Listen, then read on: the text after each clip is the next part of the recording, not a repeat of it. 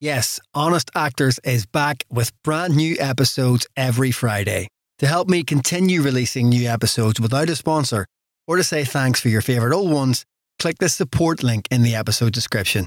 It's up to you how much you give, and there's no regular commitment. It's a one off, feeling generous, good deed for the day sort of thing. Think of it as bumping into me and buying me a drink. To find out more, click the support link. Thanks for listening and enjoy the show. Uh, yeah, mine's a large red. I hate those guys. Ever catch yourself eating the same flavorless dinner three days in a row? Dreaming of something better? Well, HelloFresh is your guilt free dream come true, baby. It's me, Keke Palmer. Let's wake up those taste buds with hot, juicy pecan crusted chicken or garlic butter shrimp scampi. Mm. Hello Fresh. Stop dreaming of all the delicious possibilities and dig in at HelloFresh.com. Let's get this dinner party started.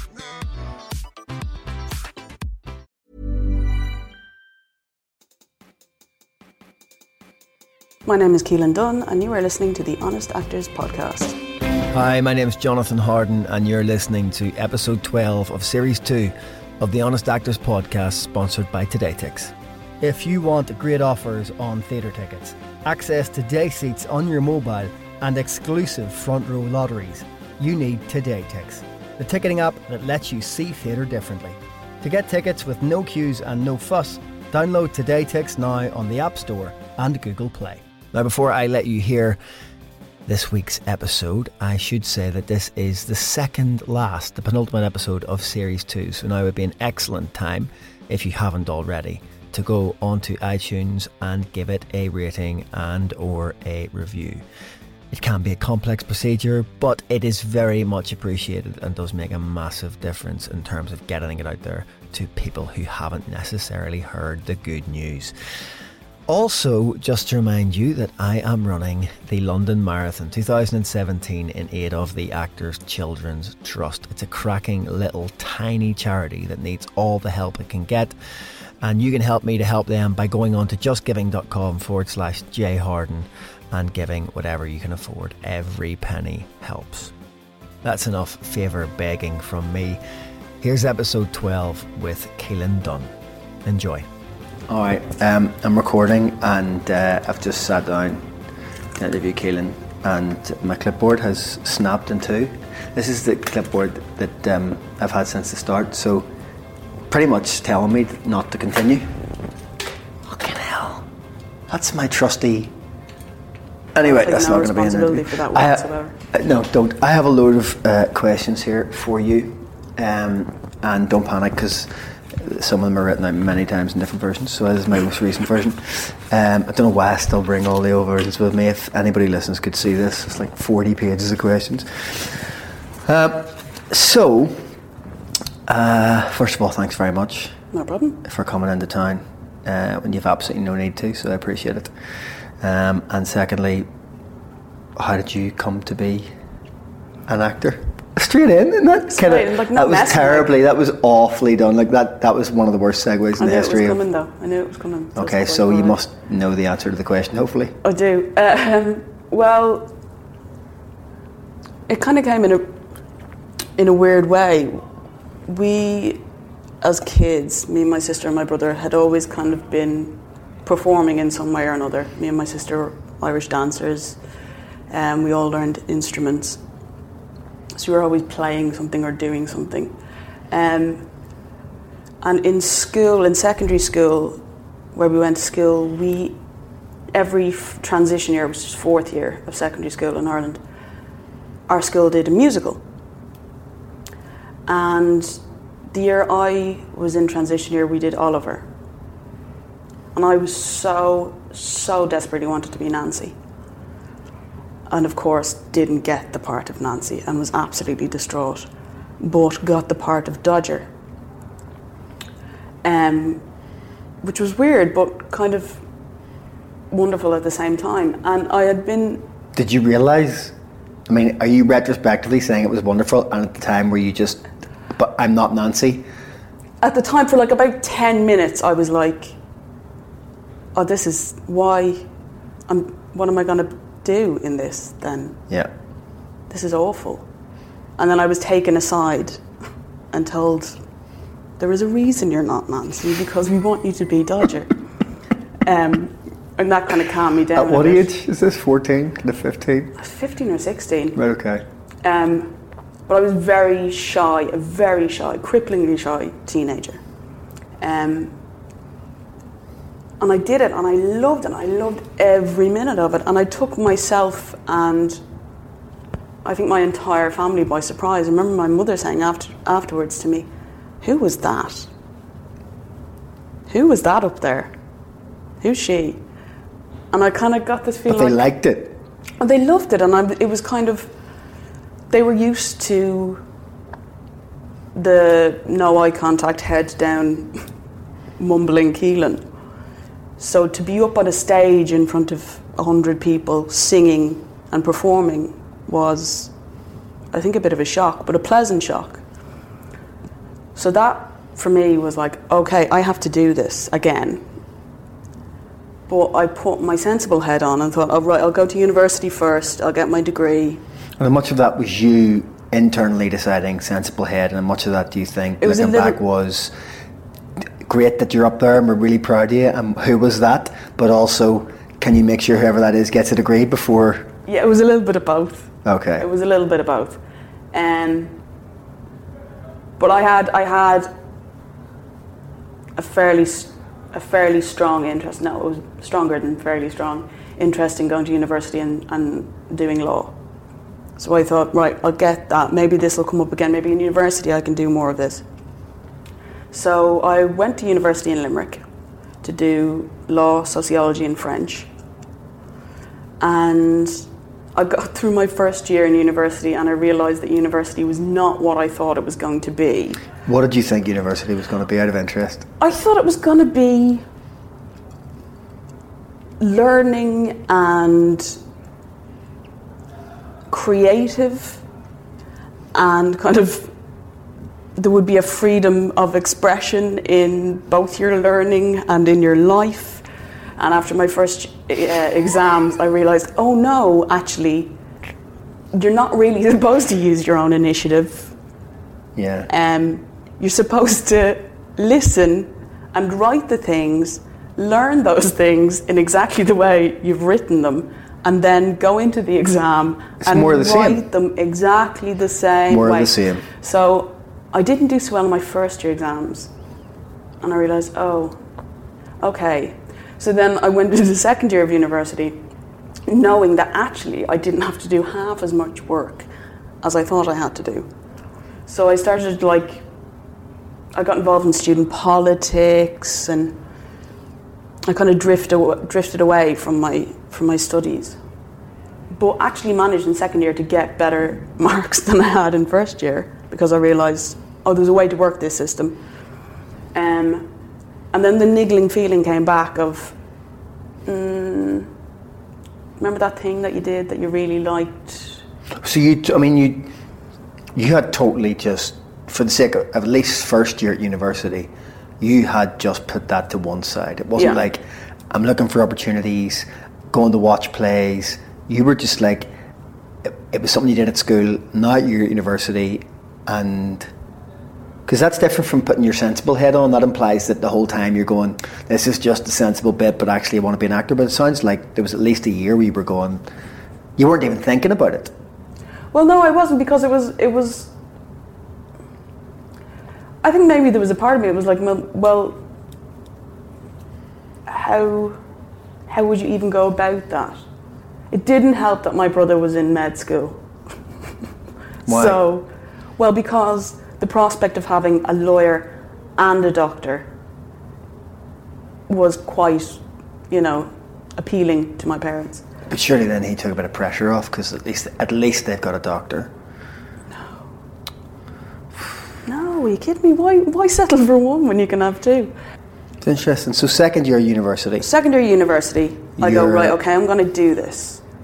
And I'd become really disillusioned with, one, the legal system of Ireland when I realised that if you're not a straight white Catholic man, the system is designed to keep you in your place. Um, and for somebody who wanted to study human rights law, that was a bit of a blow because you're kind of going, well, I'm always going to be fighting an up, uphill. Is there? And I looked at performance and kind of thought, well, can I do what I wanted to do in another way as well? Can I reach people and achieve, maybe not on the same scale, the kind of change, but on a low, a smaller scale, that kind of maybe not even change, but something have a positive effect in a different medium, in a different area.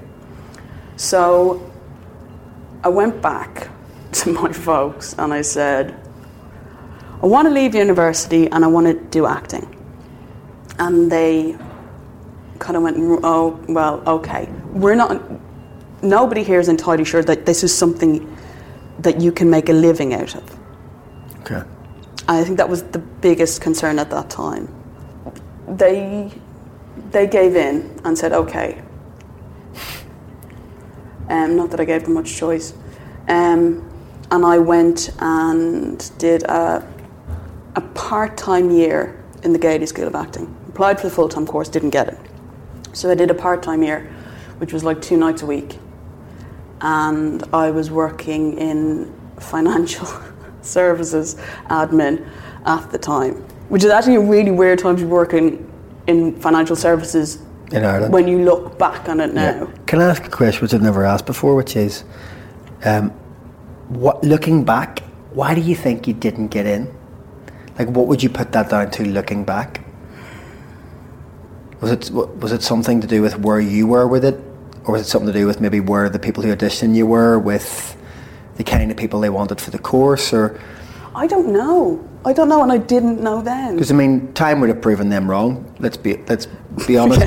to some degree, time has proven them wrong. So I'm just wondering what you know, what's different, or what, what might have changed in you in that in that part I time think year. confidence, confidence in in performance, I think changed in me. I think I did that that part time year, and also did like we used to do this thing Shakespeare in the Park in St Stephen's Green um, in the summers where we do two shows a day for two weeks of a Shakespearean comedy, and we'd crosscast it and also swap the parts. So all the women's parts became men's parts, and the men's parts became women's parts.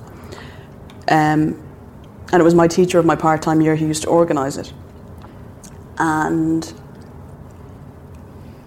doing that and doing showcases during the part-time year I think I went into the second full time audition going, no, I know what I'm doing. yeah, so there's a certain amount of I'm not quite sure this is where I'm meant I to have be. I have the raw thing, yeah, but I don't know how to channel the raw thing. Yeah. And I think practice and to lose whatever that con- that self consciousness is Just commit. exactly, and just throw that all the other stuff away of of what that is. So I, on the second turn, I got in to the two year full time course of the Gaiety. So you go and do that. You're three Yeah. years in. You come out. Do you remember? I'm sure you do. The first professional job you got out of the Gaiety. Yes, What was it? it was. It was like it's a pretty damn sweet job to get out of drama school. It was Macbeth, featuring the one of the most amazing casts I'd say I'd ever worked with, and it was. It was amazing. It was an amazing job to kind of go. Right now, I've set the bar for myself. Where do I go from here? Well, here's the question. So, so you find yourself at what age? 23, say? Yeah, about At 23. And you're working at a great theatre with a great cast on a Shakespeare play, which obviously, above all things for a young actor, makes you feel like bona fide. Like, I'm a proper actor. I'm doing mm. Shakespeare with proper people and I'm getting paid. So you're getting used to, you know, the usual things give you a kick, like stage doors and having a dressing room, all that stuff. How do you go from that to the first day after that finishes? Do you, like, did you go straight into another job, or, or how? I mean, I'm assuming at that point you were walking around on air for a large part of that. Like, I'm, I'm living the dream. I was. It was a weird time though, because, and this kind of throws out it through. The day before my last term of drama school, mm-hmm. my mother passed. Oh, okay. So everything was kind of in a weird haze. And because I hadn't taken the time to process that, I had literally, that had happened on the Sunday, and the Monday I went into drama school and kind of just went into this weird denial, anger thing. And so I was doing Macbeth a year after that.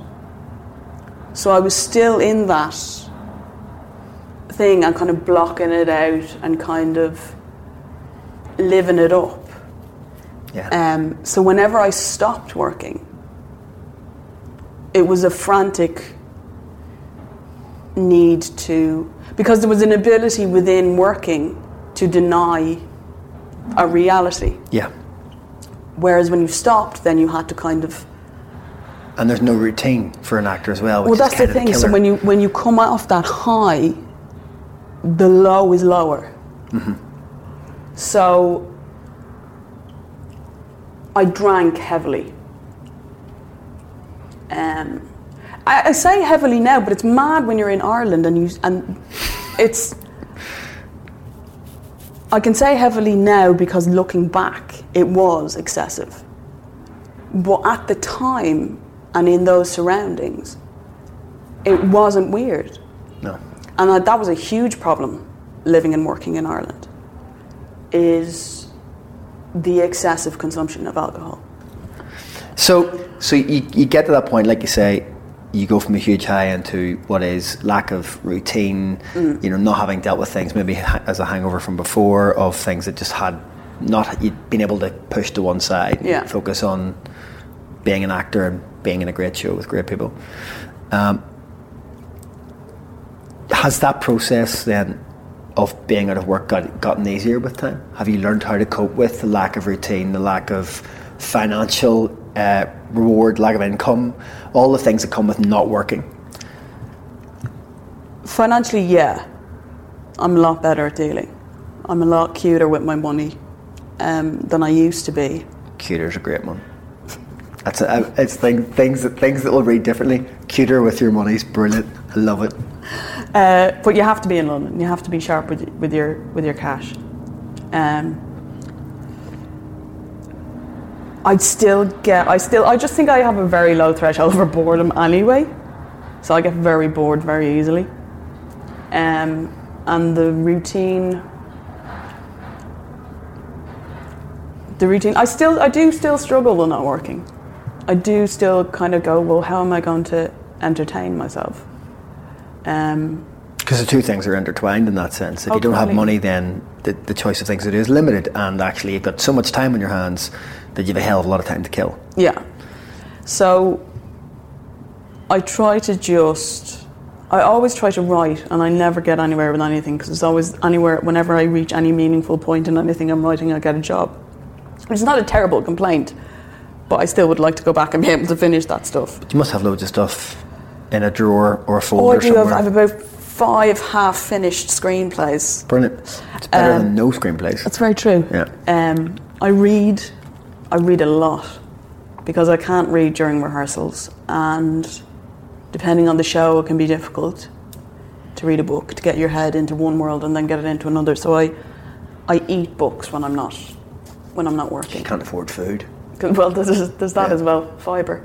Uh, so, this is a question you probably heard before, um, and it's quite simply aimed at, in some way, illustrating who you are to the people who might not know who you are.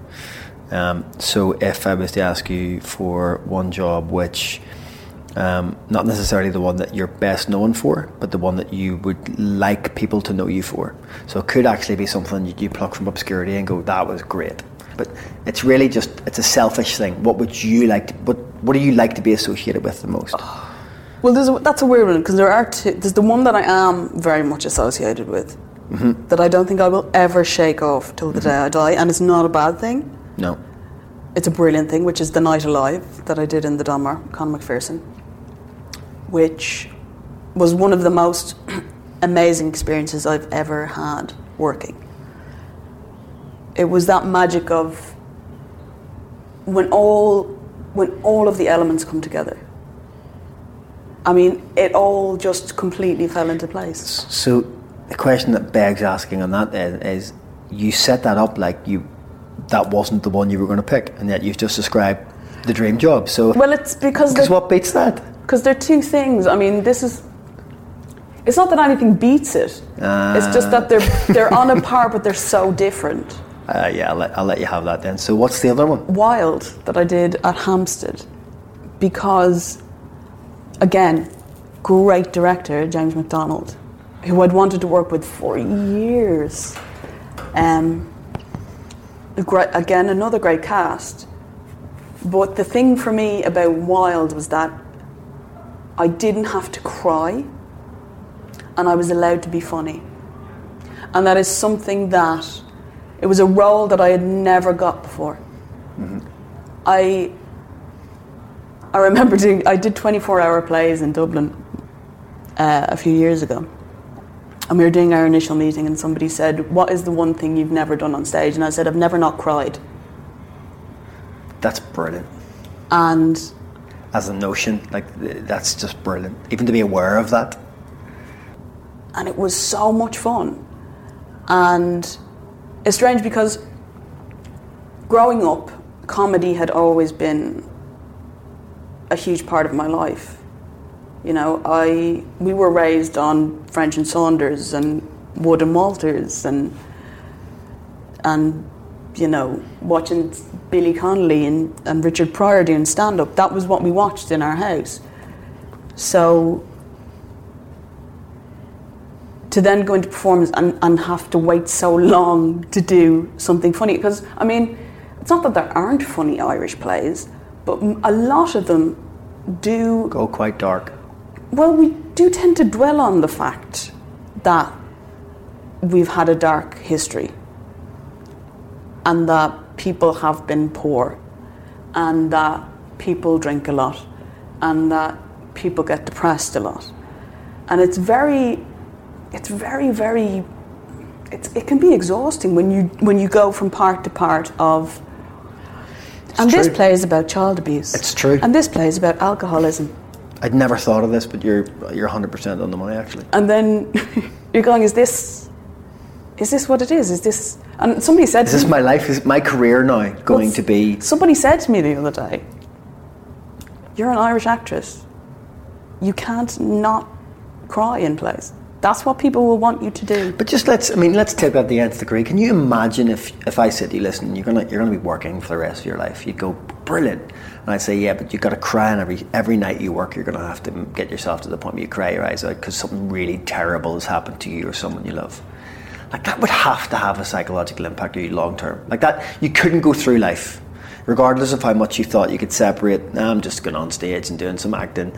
Like you couldn't the bleakness of that over time would have to affect your, psych- you, you psychologically affect you. Surely. it does of course it does Did you feel any better or different coming out of a theatre after doing a play in which you weren't required to cry? Oh, i felt yeah i was completely on a high Do you know what I mean? Like, so there's your there's your Completely on a proof in a way. And also, it's a weird reaction audiences have to dramatic performance and comedic performance. I think we we pref- whether we're conscious of it or- or not, we prefer one over the other because we think one is more maybe not more difficult but more worthy of our praise than the other because we kind of go, wow, that was terribly moving, and the things you had to do in order to get there. And that shows such great skill, and and whereas the other one is just kind of a lark. Not that it's just kind of a lark, No, of but we just kind of go, well, that's just a, it's a skit, it's a play, it's a it's a thing. So that actually took a fair amount of pressure off in a weird way Yeah. when you're doing something like that because people are not looking at you to be to do an amazing Olivier Award-winning Yeah. turn. Yeah.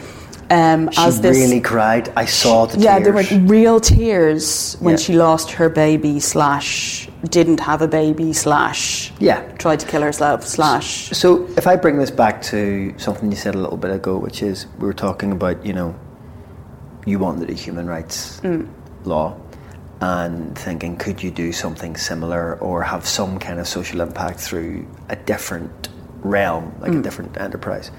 Um, both examples of the shows of, that you were proud of were plays. Hmm.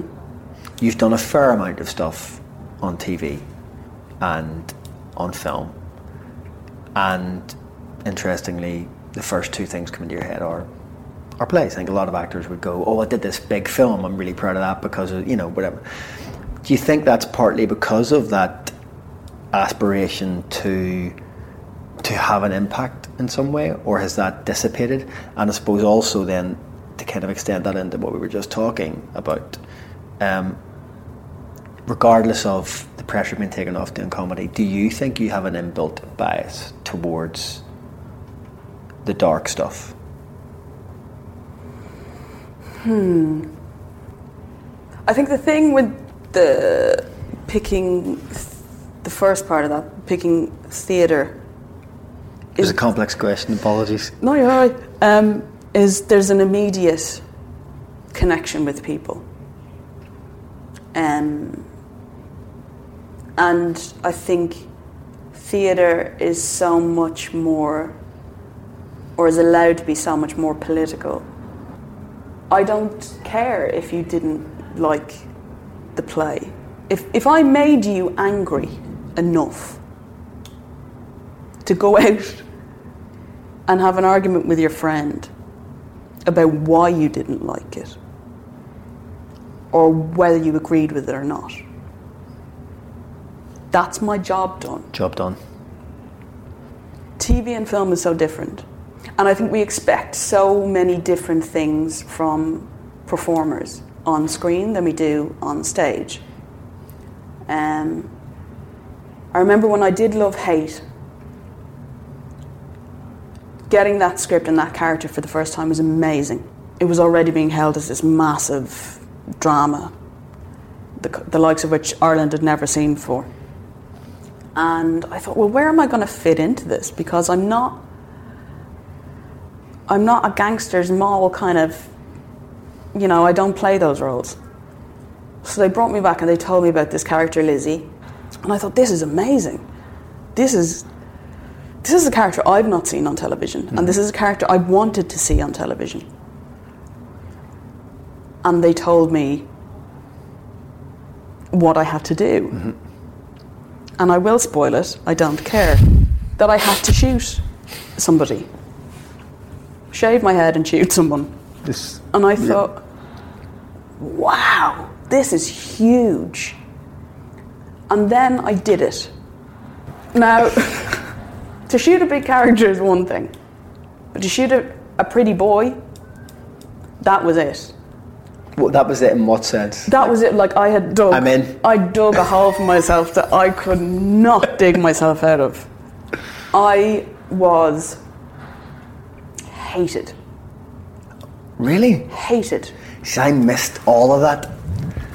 So you were hated because. I was hated. So it is worth glossing in that in the third season of this show, you uh, killed one of the lead and loved characters. Yeah, I And- shot and- Robbie Sheehan in the back of the a, head. a beautiful man. Yeah. Yeah.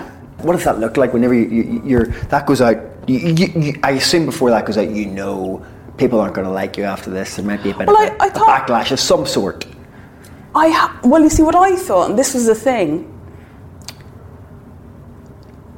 is that, as I was saying before, the effect that you have on people and the things that you do in theatre, you, any kind of reaction is, I don't know, It's limited by the amount of people that can fit into a theatre for a start. that is, and is what they expect when they get on, when they get in there, and you know their own experiences of theatre.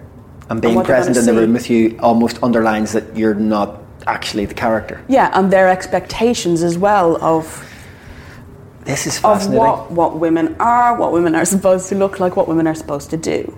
I- But when I did that, and it was immediate, the reaction. I remember I was sitting, sitting there with my dad watching it, and the family started to text in, going, "Oh my God, I can't believe she did that." And then But at this point, it's still kind of like it's a bit of crack. It's a bit of crack in the- in the first- Can't believe you killed Robbie Sheehan. initial hour LOL. afterwards, Right? yeah. It was all fairly like, ah, yeah, uh, you didn't see that coming, did you? And we were having a gas laugh about it. And then it started to get aggressively unpleasant. I mean, I was called everything under the sun. In mainstream media. Not in mainstream media first. Initially, it was online. And it got vicious. And it, it I won't even say the things that I was called. Um, and then Is that lonely? I mean, is, there, is there anyone you can kind of who you can relate to with that stuff? I'm assuming your dad is totally ill-equipped to deal with that. You know, there's nothing really he can say to help. He doesn't know what to do with it. Well, so who do you speak to, or who do you? You don't really. You don't. I don't know. It was so bizarre that you do this thing that you think. Because the reaction I thought I was going. to I knew it wasn't going to be like, yay, but I thought, just as a young woman, that to see a young woman do that, I thought, yes. Yeah. However, some of the most aggressive and mean reactions I got were from young women who were calling me an ugly bitch and, you know, a tramp and a slut and other words which I'll not repeat. And It's then tough, isn't it? just really vile. And then I remember once actually How long does this go on for? this went on for a while. This went on for a good, good while, and then it didn't help that like I remember I was doing a a. I did a photo shoot for the Daily Mail magazine, and I was on the cover of the Daily Mail magazine with a with a massive title that said, "Am I the most hated woman in Ireland?" If you're on the main television station on The biggest show in the country, the biggest show in the country, possibly in the history of the state. You are you. It's completely inescapable, and when you know it's completely inescapable before you even start, and then you do that and you see the initial reaction isn't good. To know that when you go out, when somebody recognizes you, you don't know whether they're going to come up and say, "Can I get a photo?" or they're going to come up and go, "You're a bitch." Did it ever get physical, or did you ever fear that it would get physical? There was one guy I remember being in the ILAC Centre in Dublin who was, I, who was just giving me these weird, really weird, angsty eyes that I was kind of like going, "Is he going to come up and lamp me, or is he going to try, or is he just going to come up and say something?" And I remember I just, I stopped where I was and I knelt down to tie my shoelace to wait till he'd passed. And that was the first, and I think the only time where I ever felt On edge. physically on edge that somebody might actually go for me. Do you think? Did, did- at any point did you think, "I wish I hadn't done that"? Did it get? Did it get to the point where it was a regret? No. Every now and again, new bits of it would pop up, and so or somebody would be reminded of it, or and they'd they'd comment on it again. I remember one time showing somebody it, a video on YouTube of the scene, and a comment underneath. Some lad had written, "Oh, I'm going to rape her" or something, and that kind of made me go, "Hang on a minute." This is insane. So there's two ways of dealing with this. Is you kind of take it into yourself and take a step back and kind of allow it to win, or you just go, fuck it. Buy tickets to the best theatre in London the new way. With the TodayTix app, getting great offers and access to exclusive tickets has never been easier. With TodayTix Rush, you won't have to queue at the box office for hours to get day seats, and you can access big savings with their lotteries for shows like Kinky Boots and The Bodyguard. Download TodayTix, the theatre ticket app, from the App Store and Google Play, and see theatre differently. um, what's the longest you've been without working? Um, there was a long period of about what was it, August, September.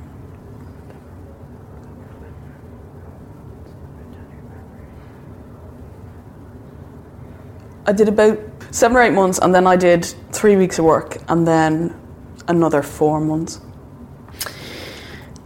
In the worst of that, do you think this is it? I might never work again. Yeah. What do you put it down to on your darker days? I don't know. A million things run through your head. I, you, you do get the initial, slightly exaggerated. I'm really bad at this. They've, They've- they've everybody's finally figured out that I can't actually do this, and the bluffing is done. Right. Um, I I don't have the look. I'm not the right look. Um, I'm too old. The other thing, I'm too old for this. I'm in a weird in betweeny space where I'm too old for one thing that I used to be able to do, and I'm not old enough for the other thing. Do you think any of that was right? Do you think any of that was accurate, or do you think it was just paranoia in the midst of a of a break? I think it was it was a combination of two. I mean, there's a certain element of reality in it, and that when you reach a certain age, that you you know you hit thirty and you start going into that early thirties thing where you're going, well, I, I'm not going to play, you know, eighteen to twenty four anymore, and you know, forty is just outside. Give me another couple of years, and then I'll be able to do those. Uh, I was also an Irish actress known but not well known in London.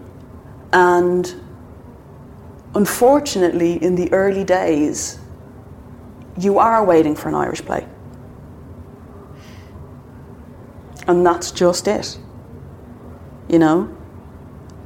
So you go into a room for an audition and it's a bit weird and you walk in and you go, I've been doing my RP for five hours every day for the last three weeks and you go in and you sit down and you do it and they go great now could you do that in your own accent and then you go i haven't got this job now because unless you're going to re- recast the entire play with irish people i'm not doing this play so you then go somebody's going to do an okc any minute now i'll be grand Yeah, just just sit around waiting for the O'Casey bus. yeah. So it's that as well. It's it's a combination of of different things. Timing. Did you ever think about giving up? Have you ever, not necessarily in that period, but I mean, over the Oh, course I- of your career, have you thought about giving up? Yeah. I mean, re- I mean, really giving up, not in that kind of I do sometimes in a kind of petulant teenage way of going, I'm giving up. I mean, you know, it was my petulant teenage. In case, That was- in case anyone still thinks I can do that. I mean, radio plays, maybe I don't know, um, but uh, always available. I don't know how serious I've ever been about giving up. I think it it, it, it might have been a bit of that. I'll never do this again. I'm gonna get a real job. What would the real job be if I was to say to you, listen, you can't. yeah, I cannot do anything other than what I do. I have no skill set other than acting. I've been None at all. no. So if I if, it came to it and I said you can't act anymore, I you had to make money, what, what would you most likely do tomorrow? Would you go and ask for a job in a cafe? I would work. I see. I do an actory job. Act the act the jobs that actors do when we're not acting. Yeah. Um, I've already done market research on the phone, so I know what, what's involved in that, and I will do anything other than that because I cannot, would not, ever. Uh, how important is luck? Do you think? I think you've got to be prepared for luck. I think luck comes. A, luck does play a part, but if you're not ready for it, It's good. This is good. then it's gone. I agree. You can't just. It's What does that mean in practical terms? Do you think? It means reading the plays, all of them, reading the books, all of them, practicing your accents, all of them. Um, Do you do that? Like, I mean, if you're not working, say, let's say those eight months plus three months or seven months plus four months, whatever it was, seven plus four, um, do you sit and read a bit of a book in, you know, a Birmingham accent? Is that the Yeah. Yeah. yeah, And read listen books about and listen theatre. to other other accents, read books on anything and everything. Get as much perspective on the world as you can. Do you find people get side? Do you th- do you think people get sidetracked by the business? Sidetracked by you know the kind of. I did a roundtable recently in here with some actors who coming out of drama school, and they were talking about tweeting casting directors, and you know part of your soul dies, right? Um, Tweeting casting directors. I know it's a thing. It's a Why thing. would you do that? It's a thing. I can imagine any casting director who would want me to do that. In fact, I can very much imagine a casting director telling me to go and fuck myself. But do you think, you know, in terms of like, if you were, if you were, uh, I always ask the question about advising your younger self. But if you were advising a younger actor, not necessarily your your own self, um, on what to do when they're not working, would you would you be kind of prioritizing reading books and reading plays over uh, buying a copy of contacts and finding out who casting directors are? I don't know. It's a t- like it is a t- It's a really tough one because you got to keep yourself sane, man, and you got to mind yourself. You really do have to look after yourself, and you got to know when to stop. You got to know when to live your life, and you also got to look after the business side of things. Um, and it's a tough balance. It really is. Um, you can do the business stuff fairly quickly. And once it's done, you know it's done. what is the business stuff for The you? The business stuff is knowing what's on, knowing who's casting it, That's it, basic. and knowing where you stand in the world, knowing where you stand in this world, which is not always necessarily where people tell you you are. Okay. so that you can go, so you know what you can do, so that you can go, put me in for this, put me in for that, put me in for that.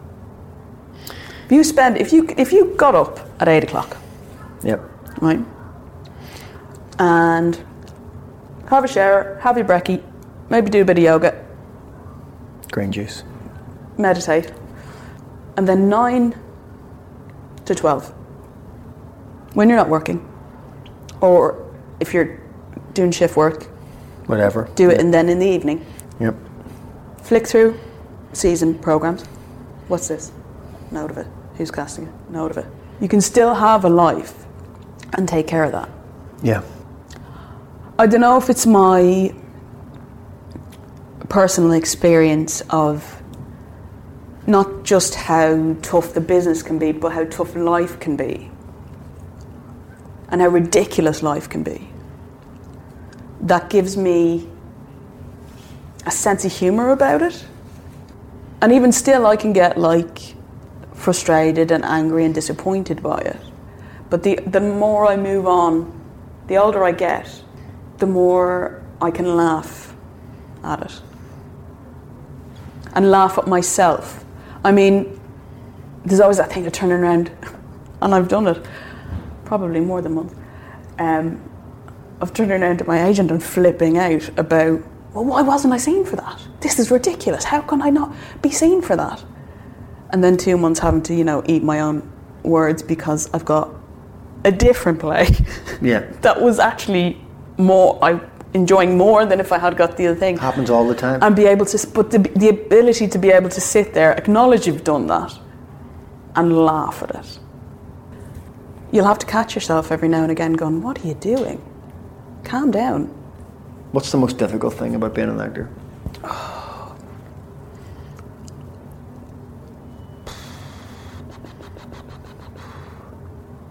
I don't know. There's loads.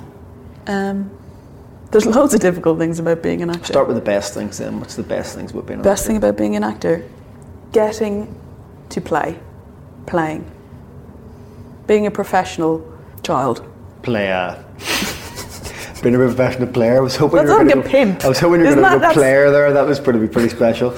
So being a professional child. Being a professional, well, yeah, I think that's o- that's kind of being oversimplistic, but it's insane what we do for a living, and like that, you can get, you know, really caught up in it and really, you know, almost too serious. And I, I've done this where I've gotten too serious about it, where I've gotten too intense about it. But knowing the importance, maybe afterwards, of the fact that it's it's play. I can't remember what I was doing, and I take my work seriously. And I do need to be told occasionally to relax. Um, and it was a reunion of the transition year musicals from school. And I remember standing side of stage. I, rem- I looked back on all the other stuff I'd done, and I was, I suddenly remembered all of this stuff I'd done in Dublin, and going, oh, God, I used to love that. That's what it is. That's what I'm. That's what I forgot. Yeah. That's the stuff I forgot about. The okay, we have no money. What are we going to do? Let's go down to your man down the road and see if he'll let us dig around in a skip and take out some. We're doing it, we're doing it purely because we love it. We're doing it purely because we love it. If we make anything, we'll make about 25 quid each. And if we make that, that's great. We'll Yeah. probably piss that away in the pub. Yep. And people are going to come and people are going to love it. I used to love that kind of. I used to, we started a theatre company like like everybody does, or everybody did. Certainly, I think used to anyway.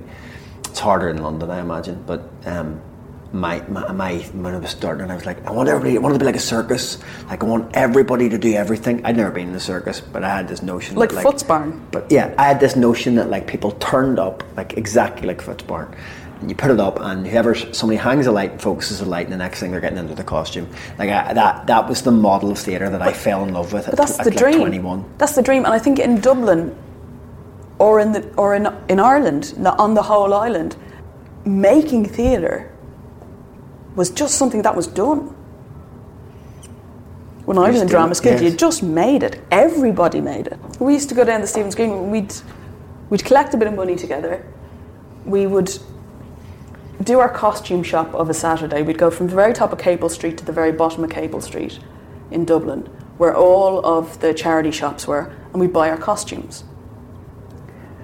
We'd do our show. It was yeah, we'd do two shows a day in Stephen's Green. We weren't allowed to charge, so we'd busk. And um, we'd have our lunch in the park, Dream. and then we'd do our second show. Also making me really nostalgic for being in a theatre band. Like it felt like you were. In, it was rock and roll. Like it was properly Well, it rock was- and roll. It was what I understood it to be was that the players, you were a bunch of players Mm-hmm. putting together a show.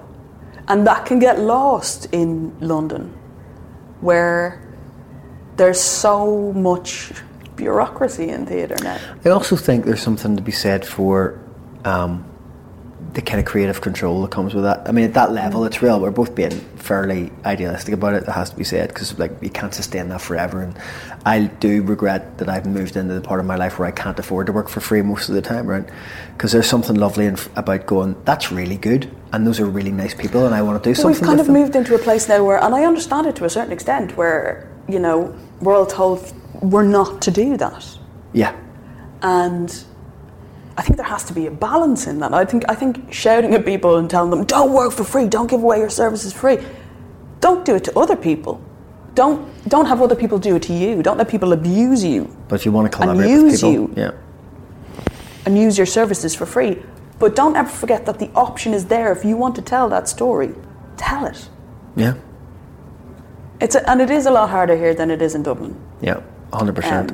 Um, Definitely than Belfast. I mean, if I if you want to get something off the ground, I'd say if you're 22 and you're in London, unless you have a seriously wealthy set of parents Yeah. or a trust fund, Yeah. you're going to be working 50 hours a week to pay your rent. So you know that's the difficulty. But haven't you heard that's all rubbish?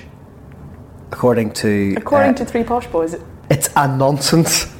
Um, if you could go back and give yourself advice, that person um, who's you know walking one end of Dublin to the other, promoting a player you're not allowed to charge for, and offer her advice that would somehow help along the way to make things easier or less stressful, or maybe just expedite getting to the place you're at now, I would- professionally, personally. What kind of advice would you give? I would tell her, remember this. What you're feeling now, remember this. And when you when this feeling goes, check yourself and ask, why am I not feeling the thing? And then you go, am I stopping myself feeling the thing? No. There's a person in this room who's stopping me there's- feeling this thing. okay, so uh, it's not me. It's Damian Lewis. Can't afford to feel the thing, Damian. Let me a tenner, Damian, and I'll feel the thing. Would you describe yourself as political? Yeah, very. Do you think that's a necessity? Doing what we do? I think it's it's an inevitability of what we do. I think what we do is political, you know. And in order to, f- you can't. I don't think you can be involved in something political and maintain any kind of naivety.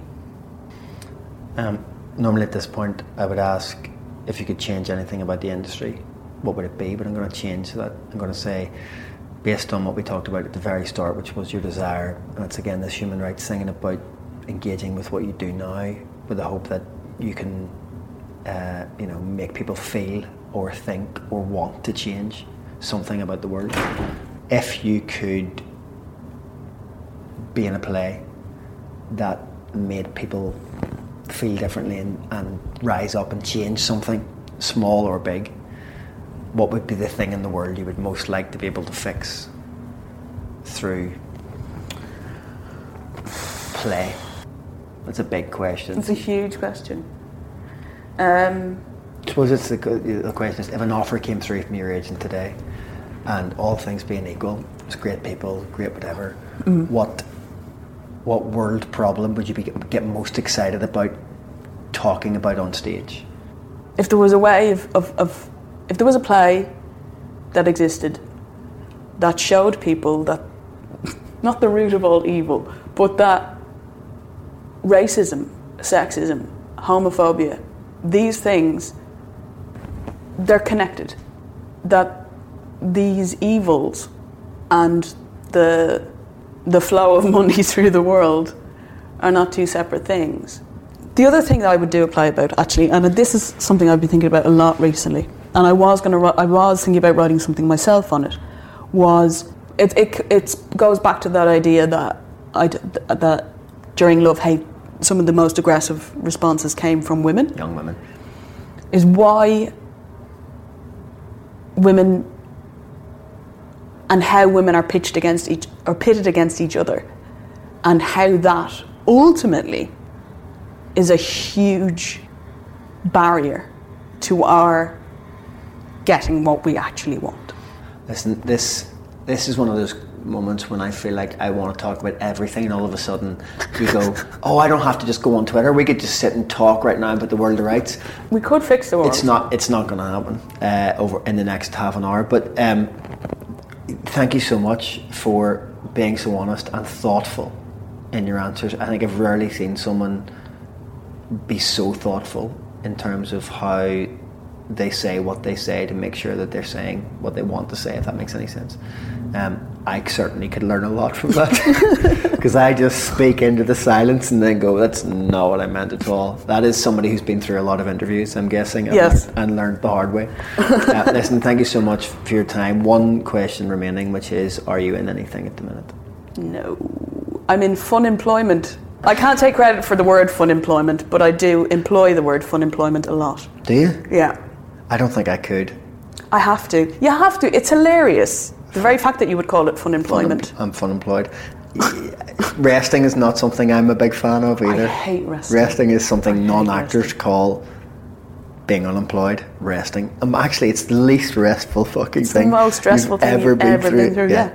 When you're sitting up at four o'clock on, oh, I've completely lost. My bod- body clock hates me. Why is this? Well, listen. Uh, I wish you continued happy fun employment for as long as it suits you, and then much happy employment. I was going to say unemployment. but That's not the opposite of fun employment, is it? Uh, listen again. Thank you so much. It's been a pleasure. Not at all. Thank you, sir. That's it from me for another fortnight. I'll be back in two weeks with the final episode of this series. In the meantime, if you get a chance, it would make a massive difference to everyone at the Actors Children's Trust and all of the actors who benefit from their great work if you consider going on to justgiving.com forward slash jharden and giving just a few quid. Every penny helps. And just to prove that I'm not the only actor stupid enough to run a marathon for charity, here's evidence of at least one other. Hi, my name is Joel Stubbs, and I will be running the London Marathon in April. Yes, I'm as surprised as you are. 26 miles absolutely terrifies me. However, I'm running it for a charity, and the charity is Mind. They are a mental health charity, and I think their work is vital, especially for actors. If you want to follow my progress, you can find me on Twitter and Instagram at JoelB83. That's J O E L B E E 83. And there's links to my sponsorship page there as well. Thank you in advance. If you would like to feature in the final episode of the series with your own marathon fundraising campaign, you can drop me an audio file to honestactors at gmail.com and I'll make sure that it makes it into the edit. That's it though for this week. Speak to you soon.